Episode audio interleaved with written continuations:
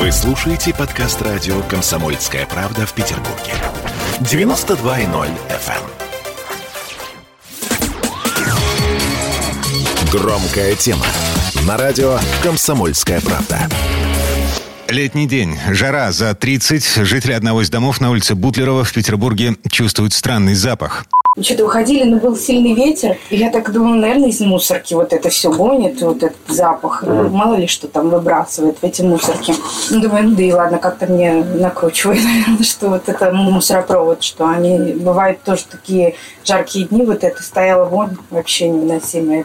Соседи несколько дней подряд звонят в полицию, в конце концов дверь вскрывают, а внутри просто жесть. В одной из комнат на кровати лежат тела 84-летней женщины и ее 56-летнего сына. Причем они так исполосованы ножом, что криминалисты даже не могут подсчитать количество ран. Следственный комитет выпускает дежурный пресс-релиз.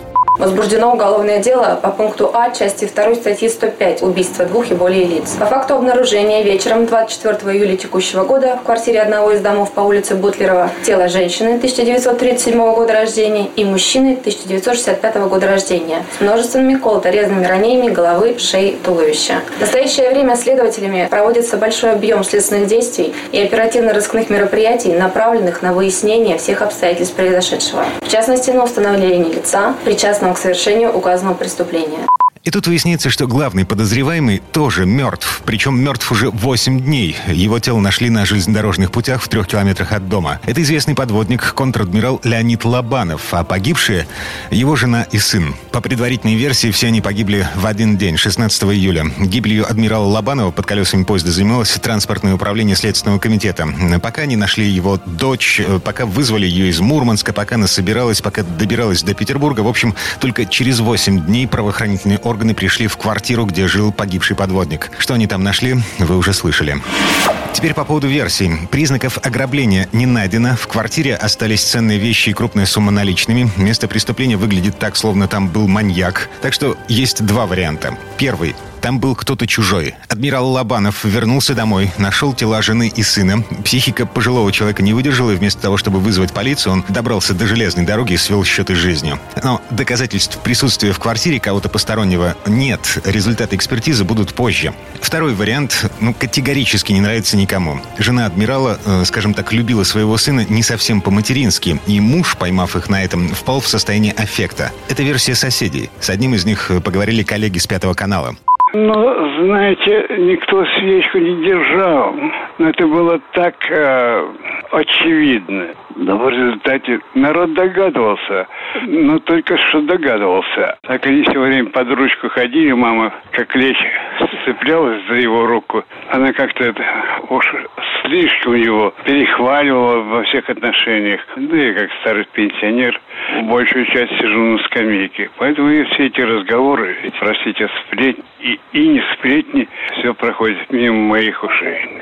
Вообще, контр-адмирал Леонид Лобанов был заметной фигурой на морском флоте. Всю жизнь он служил на подводных лодках. Коллеги говорят, что он внес большой вклад в развитие военно-морского флота нашей страны. Его последняя должность – начальник оперативного управления штаба Северного флота. После отставки с женой и сыном он жил в Петербурге. Сын окончил консерваторию по классу фортепиано, был концертмейстером.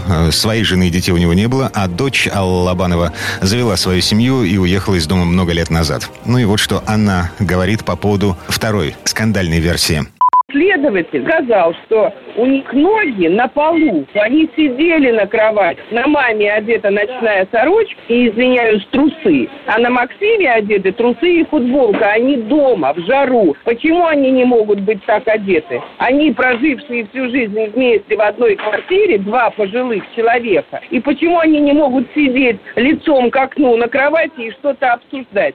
Почему нужно было приплетать сюда какой-то инцест? По словам Аллы Лобановой, она выбила бы все зубы и вырвала волосы человеку, который выдумал эту гадость. Ее отец был прекрасным офицером, не маньяком, не идиотом.